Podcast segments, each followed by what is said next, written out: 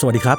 ยินดีต้อนรับเข้าสู่พอดแคสต์ของเรือ History นะครับสำหรับวันนี้นะครับทีมงานเรือหยิบเอามาตราหนึ่งในรัฐธรรมนูญมาเล่าให้ฟังครับว่ามันมีรายละเอียดและความสำคัญอย่างไรสำหรับมาตราที่เราจะพูดถึงนะครับก็คือมาตรา 3 ครับคืออยากจะเล่าย้อนให้ฟังนิดหนึ่งครับว่าในรัฐธรรมนูญทุกฉบับตั้งแต่ปี พศ 2475 เป็นต้นมาเนี่ยนะครับ มันจะมีข้อความที่อยู่ในหมวดที่ 1 ซึ่งอาจจะอยู่ในมาตราไหนมาตราหนึ่งเนี่ยนะครับ ที่เขาระบุเอาไว้ว่า อำนาจอธิปไตยเป็นของปวงชนชาวไทย พระมหากษัตริย์ผู้ทรงเป็นประมุขทรงใช้อำนาจนั้นทางรัฐสภา คณะรัฐมนตรี และศาลตามบทบัญญัติแห่งรัฐธรรมนูญ ซึ่งข้อความที่ผมอ่านเมื่อสักครู่เนี่ยนะครับมาจากมาตรา 3 ของรัฐธรรมนูญปี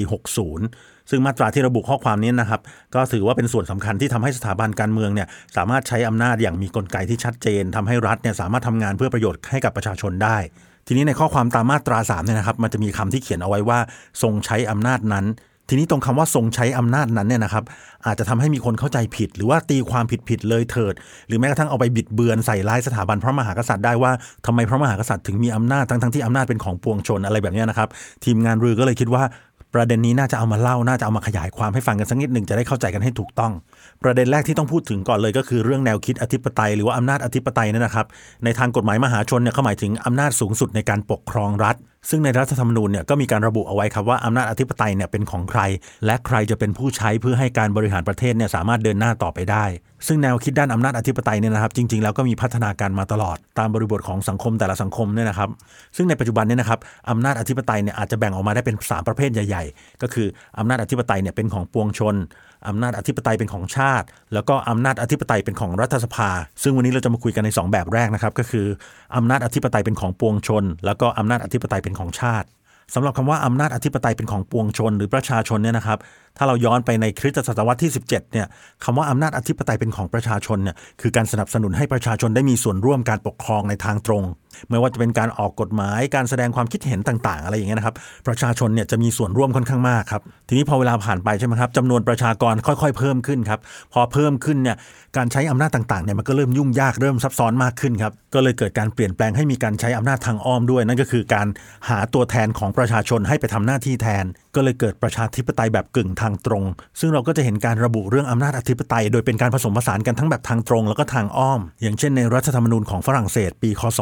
1958 เนี่ยนะครับ ในมาตราที่ 3 ของเขาเนี่ยก็ระบุเอาไว้ครับว่าอำนาจอธิปไตยแห่งชาติเป็นของประชาชน และประชาชนใช้อำนาจนั้นผ่านตัวแทนและการทำประชามติ ส่วนเรื่องของคำว่าอำนาจอธิปไตยเป็นของชาติ แนวคิดเนี่ยนะครับเขามองว่าประชาชนทุกคนรวมตัวกันเป็นหนึ่งเดียวในชาติ ทุกคนมีหน้าที่ที่จะต้องทำเพื่อชาติ เพราะฉะนั้นเนี่ยผู้แทนที่ประชาชนเลือกเข้ามา ก็ต้องทำหน้าที่แทนประชาชนทั้งชาติ ไม่ใช่ทำให้เฉพาะคนพื้นที่ใดพื้นที่หนึ่งด้วยหลักการนี้การเลือกตั้งก็เลยกำหนดให้เป็นหน้าที่ไม่ใช่สิทธิ์ สำหรับประเทศไทยเนี่ยนะครับ มีการระบุคำว่าอำนาจอธิปไตยเป็นของปวงชน อยู่ในรัฐธรรมนูญหลายฉบับ อย่างเช่นรัฐธรรมนูญฉบับพศ 2540 2550 2560 เขาจะระบุอยู่ในมาตรา 3 ซึ่งถ้าเราวิเคราะห์กันแค่คำว่าอำนาจอธิปไตยเป็นของปวงชนเนี่ยก็หมายความว่าอำนาจอธิปไตยเนี่ยเป็นของประชาชนใช่ไหมครับแต่ว่าในรัฐธรรมนูญเนี่ยเขาก็จะมีกำหนดว่าการเลือกตั้งเป็นหน้าที่ ซึ่งสอดคล้องกับอำนาจอธิปไตยของชาติด้วย ยกตัวอย่างรัฐธรรมนูญปี 2560 นะครับมันจะอยู่ในมาตรา 50 ครับเขากำหนดเอาไว้ว่า บุคคลมีหน้าที่ในการไปใช้สิทธิ์เลือกตั้งหรือลงประชามติซึ่งการที่ผสมโดยการระบุว่าอำนาจอธิปไตยเป็นของปวงชน แล้วก็การที่มีหน้าที่ในการเลือกตั้ง ซึ่งเป็นการสื่อถึงอำนาจอธิปไตยของชาติ ที่เป็นระบอบประชาธิปไตยแบบกึ่งทางตรง ที่ประชาชนสามารถมีทั้งส่วนร่วมเอง แล้วก็การมีส่วนร่วมผ่านตัวแทน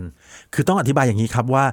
รัฐเนี่ยนะครับด้วยตัวของรัฐเองเนี่ยไม่สามารถใช้อำนาจด้วยตัวเองได้ เพราะว่ารัฐไม่ได้มีแขนมีขาใช่ไหมครับการใช้อำนาจรัฐเนี่ยก็ต้องมีองค์กรที่ตั้งขึ้นมา ใช้อำนาจอย่างเป็นรูปธรรมในนามของรัฐ ซึ่งถ้าเป็นในอดีตเนี่ยก็คือพระมหากษัตริย์ ซึ่งถ้าเปลี่ยนเป็นระบอบประชาธิปไตยแล้ว ก็ต้องมีผู้มีอำนาจในรัฐบาล ซึ่งหมายความว่ารัฐกับผู้ใช้อำนาจเนี่ยเป็นส่วนที่แยกออกจากกัน ทีนี้ลองกลับมาดูที่ประเทศไทยกันครับว่าประเทศไทยเนี่ยมีระบอบการปกครองโดยมีพระมหากษัตริย์มาอย่างยาวนาน แล้วก็เป็นที่คุ้นเคยกับประชาชน แต่ทีนี้พอเปลี่ยนผ่านมาเป็นระบอบประชาธิปไตยแล้วเนี่ยพระมหากษัตริย์ก็จะทรงไม่สามารถบริหารแผ่นดินได้ด้วยตัวเองอีกต่อไป เพราะว่าพระมหากษัตริย์ได้ทรงสละอำนาจอธิปไตยของตนเอง ให้กับประชาชนทั้งประเทศ ดังนั้นประชาชนจึงเป็นผู้มีอำนาจอธิปไตย แต่ทีนี้ประเทศเราเนี่ยปปกครองด้วยระบอบประชาธิปไตยอันมีพระมหากษัตริย์ทรงเป็นประมุข เป็นการถวายเกียรติยศให้กับพระมหากษัตริย์ ผู้เป็นเจ้าของอำนาจอธิปไตยเดิมในอดีตเนี่ยนะครับ ก็เลยมีการระบุให้ทรงใช้อำนาจนั้นผ่านทางรัฐสภา คณะรัฐมนตรี และศาลตามบทบัญญัติแห่งรัฐธรรมนูญ นั่นก็หมายถึงว่าประชาชนให้พระมหากษัตริย์ทรงใช้อำนาจอธิปไตยของประชาชนแทน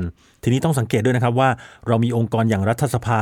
คณะรัฐมนตรี แล้วก็ศาลเข้ามาเกี่ยวข้องด้วย ซึ่งองค์กรทั้งหมดนี้เนี่ยถือว่าเป็นผู้ที่ทำหน้าที่แทนประชาชนอยู่แล้ว แต่ว่าพระมหากษัตริย์เนี่ยเป็นแค่ผู้ใช้อำนาจอธิปไตยแทนในการทำให้บรรลุผลขั้นสุดท้ายเท่านั้น ซึ่งเป็นการหลอมรวมระหว่างพระมหากษัตริย์ ประชาธิปไตยแล้วก็ประชาชนเข้าไว้ด้วยกันครับทำให้เราสามารถอยู่กันอย่างกลมกลืน โดยผ่านอำนาจอธิปไตยนั่นเองครับ